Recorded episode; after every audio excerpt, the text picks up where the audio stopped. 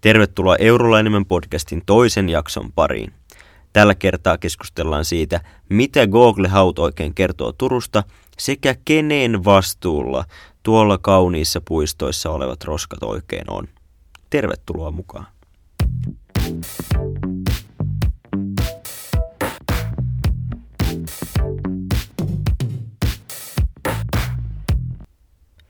Tervetuloa toisen jakson pariin ja hypätään suoraan ensimmäiseen aiheeseen, nimittäin siihen, mitä Google Haut oikein kertoo Turusta.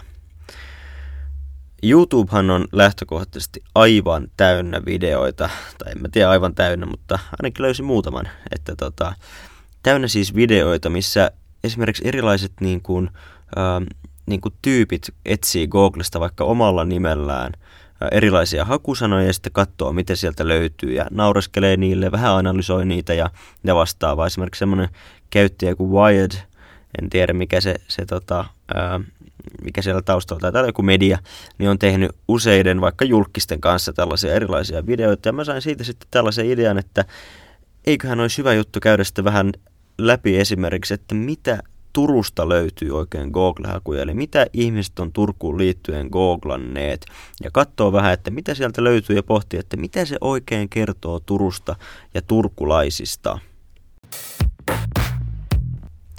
Mä hain muutamalla hakusanalla Googlesta siis erilaista tietoa ja muun muassa tämmöisillä alueilla kuin miksi Turku ja miten Turku ja sitten myöskin ää, Turku, mitä turkulaiset, eli kolmella tällaisella eri hakusana yhdistelmällä lähin sitten hakemaan ja hienoja vastauksia, tai oikeastaan kysymyksiä, vaan ei vastauksia, vaan tosiaan kysymyksiä, niin, niin tosiaan sieltä löytyy, joten eiköhän lähdetä suoraan käsittelemään, että mitä kaikkea jengi on lähtenyt sinne kirjoittelemaan meidän kauniista Turusta. Ensimmäinen ää, kysymys on, että miksi Turku perustettiin? Ja vastaushan tähän on tietysti tamperelaisten teekkareiden kiusaksi. No, ei ehkä ihan, mutta ainakin nyt myöhempinä aikoina siitä on tullut suuri elämäntehtävä Turulle ja turkulaisille. Mutta Turkuhan sanana tarkoittaa siis kauppapaikkaa, eli varmaan se on se syy, eli siitä Google-ajalle vastaukseksi. Ja, ja tota, mennään eteenpäin. Seuraava kysymys on, että miksi Turku ei enää ole Suomen pääkaupunki? Tässä on hyvä kysymys, jonka kysyn aina itseltäni, kun herään ja menen vessaan ja katson vessan peiliin. Niin se on se ensimmäinen kysymys, mikä minulta tulee heti sen jälkeen, että miksi se näyttää tolta, niin sen jälkeen tulee yleensä tämä. Mutta tämähän jos miettii vastausta tähän kysymykseen, että miksi Turku ei tosiaan ole enää Suomen pääkaupunki, niin täytyy mennä niinkin kauas kuin 1800-luvun alkuun, jolloin tota, Suomi valitettavasti, tai ei valitettavasti kaikkein tulkinnanvaraista, mutta, mutta tota, Suomihan siirtyi siis Ruotsin hallusta Venäjän haltuun. Ja, ja tota, silloinhan lähti tämmöinen kehityskulku sitten siitä eteenpäin. Eli, eli kun Turkuhan oli ollut tämmöinen hallinnollinen keskus, niin sen jälkeen kun Suomesta tuli osa Venäjää vuonna 1809, niin kolmen vuoden ajan Turku ehti olla virallisesti Suomen pääkaupunki. Ja, ja tota, silloin sitten tosiaan kun Venäjän tsaarihan sitten oleskeli ja oleili tuolla, tuolla Pietarissa, niin totesivat sitten siellä neuvonantajineen ja muina konklaaveineen, että juu, juu, kato, se on liitte, liian lähellä, lähellä tuota Ruotsia ja otetaan se sitten tänne idemmäs. Ja, ja katsoivat sieltä sitten suoraan tuosta Suomen linnan tai Viaporin linnoituksen edustalta pienen maapläntin, jossa oli itse asiassa vain todella vähän asukkaita siihen aikaan ja, ja tota, sinne laittoivat sitten pikkukaupungin pystyyn ja, ja tota, meni siis monta kymmentä vuotta ennen kuin Helsingistä edes, edes saivat yhtä ison väestöllisesti kuin Turun, eli, eli tällainen tarina sen takaa löytyy.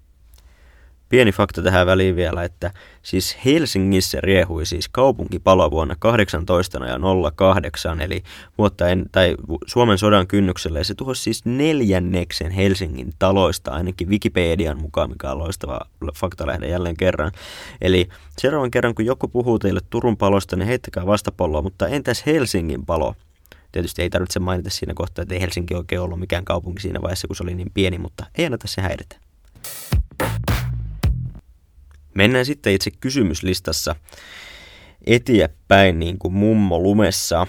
Ja, ja tota, seuraava kysymys on, että miksi Turku paloi? Ja tota, se onkin hyvä, hyvä ja traaginen kysymys. Varmaan vastaus tähänkin kysymykseen tietysti on tamperelaiset.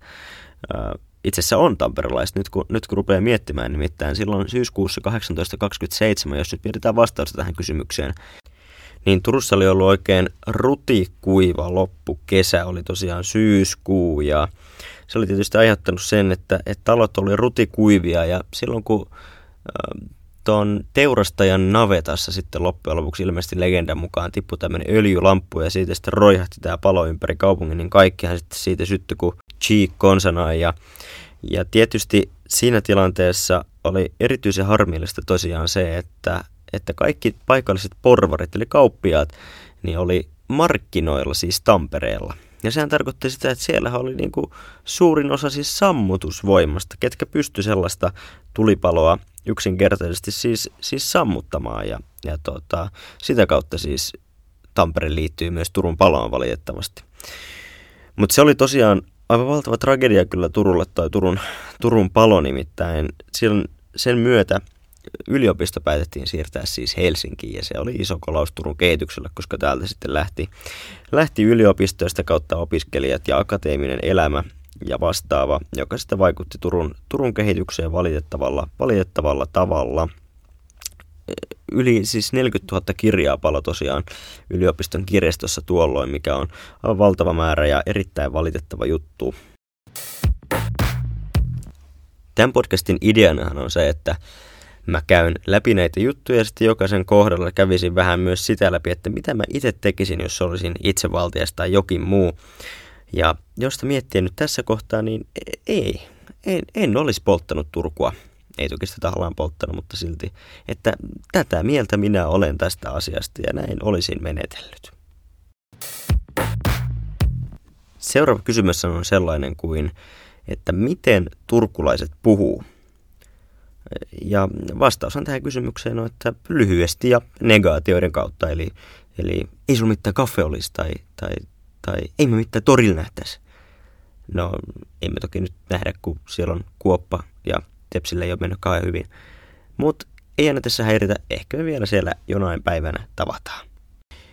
Ää, mennään eteenpäin. Miten vanha Turku on löytyy myös täältä, täältä kysymyksistä. Ja tota, Tästä itse kiistellään aika paljon nimittäin tällä hetkellä. Se on siinä 1300-luvun taitteessa. Useinhan puhutaan, että se on 1229 ja kaupunkihan liputtaa tämän tulkinnan puolesta. Mutta tota, viime aikoina on löytynyt vähän tämmöisiä todisteita, jotka sitten eh, asettaa sen siihen valoon, että ei ollakaan ihan varmoja, että onko se siinä, että mikä se tarkalleen ottaen on. Eli toivottavasti saamme tähän vielä kysyjälle vastauksia. Sitten löytyy tällainen kysymys kuin, mikä Turussa haisee? En tunnusta, mutta aikaisemmin ilmeisesti kyseessä on siis ollut Aurajoki, koska sinne on ainakin vielä joskus olisiko 60-luvulla laskettu jätevesiä, joka on sitten aiheuttanut valtavasti hajuhaittoja kaikille turkulaisille. Seuraava kysymys. Miten turkulaiset tervehtii? Mulla löytyy tähän itse asiassa aika tuore esimerkki, nimittäin viime viikonloppuna mä olin käymässä tuolla Länsi-Viipurissa, eli Helsingissä ja olin siellä paikallisessa K-supermarket-liikkeessä, ei kaupallinen yhteistyö. Ja siellä ihan siis helsinkiläisen kaverini kanssa, mutta sitten mä törmäsin siis turkulaiseen kaveriin siellä kaupassa. Ja se, miten niin kuin, mä olin just aikaisemmin puhunut ihan normaalia semmoista yleispuhekieltä, mitä kaverit yleensä puhuu toisille ilman murteita. Ja sitten yhtäkkiä multa pääsi, kun mä hänet näin, niin semmoinen oikein leveä moro! Joten se on varmaan aika hyvä vastaus tähän kysymykseen. Sitten tulee tämmöisiä hieman filosofisempia kysymyksiä, nimittäin miksi turkulaiset lisäävät sipseihinsä suolaa? Vastaus tähän on, on varmaan se, että tehtaalla ei osata tehdä tarpeeksi suolaisia sipsejä. Tai sitten me olemme niin suolaista väkeä, että, että täytyy sitten lisätä ihan omasta takaa. En tiedä hyviä kysymyksiä. Mutta seuraava on vielä sellainen, että mitä turkulainen sanoi suihkussa? Oma vastaus tähän on varmaan, että oho, en tiedä mihin viittaa, mutta, mutta tuota, se on varmaan vastaus tällaiseen kysymykseen. En, miksiköhän joku oikein kyselee tällaista? Yrittääköhän joku vääntää vitsiä turkulaista? Ei kai. Ei kai niin mitään semmoista. Siinä oli aika liuta hyviä kysymyksiä kysyttäväksi ja analysoidaan nyt seuraavaksi vähän, että mitä nämä kysymykset oikein kertoo siitä, mitä ihmiset ajattelee Turusta ja turkulaisista. Ihan ensimmäinen havainto on se, että Turku on niin historiarikas kaupunki, että se puhututtaa varmasti ympäri maata ja maailmaa.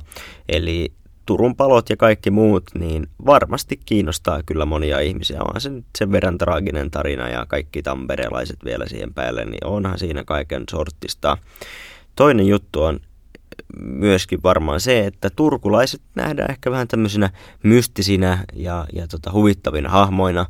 Itsehän aina olen, olen varsinais-suomalaiset turkulaiset määritellyt niin, että ne ovat vähän niin kuin purkki hernekeitto kylmänä siitä ei tule mitään, mutta kun vähän lämpiää, niin erinomainen ruoka siitä tulee. Eli kannattaa antaa turkulaisille ja varsinaissuomalaisille mahdollisuus.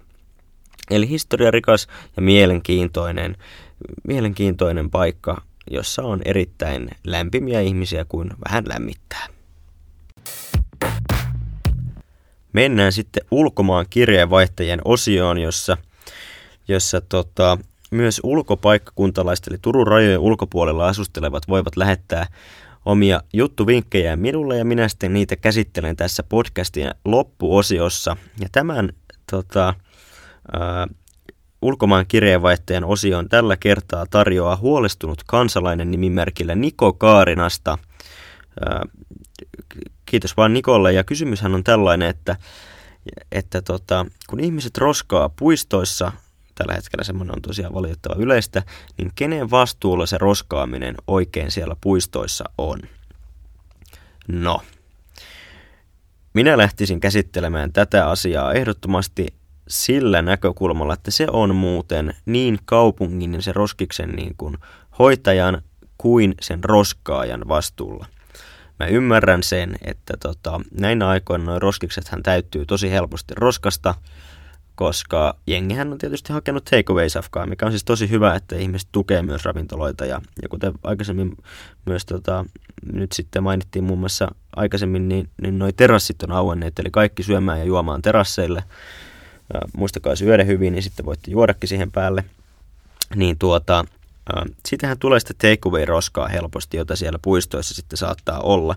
Ja koska tämä kapasiteetti ei välttämättä ole aina niin, niin kauhean suuri ollut selkeästi näissä puistoissa, niin, niin jengillä on sitten roskaa riittänyt aivan maan tappiin saakka.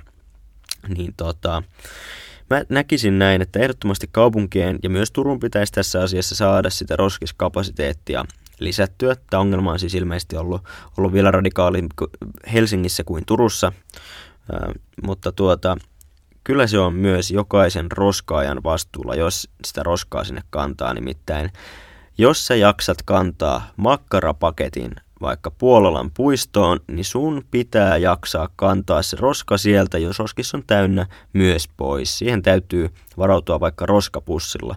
Ja jos et jaksa kantaa semmoista roskaa puistosta pois, niin kannattaa ottaa yhteyttä sitten johonkin, joka voi sua sitten siinä auttaa, että jos et oikeasti jaksa semmoista roskaa kantaa, vaikka makran sinne jaksoit kantaa, niin, niin ehdottomasti näkisi, että kummankin vastuulla, nimittäin yhteisiä puistoja ja yhteisiä kaupunkitiloja ei ole tehty roskia, vaan ihmisiä varten. Muistakaa tämä, tämä on Eurolla enemmän podcastin virallinen linjaus. Tässä oli Eurolla enemmän podcast tällä kertaa. Kiitos paljon, että kuuntelit. Laita ihmeessä jakoon, jos tykkäsit ja vinkkaa mulle vaikka ulkomaan kirjeenvaihtajan osioon jotain hyviä juttuja, joita tässä podcastissa pitäisi käsitellä, niin laitetaan ne myös ensi kerralla putkeen. Se on moro.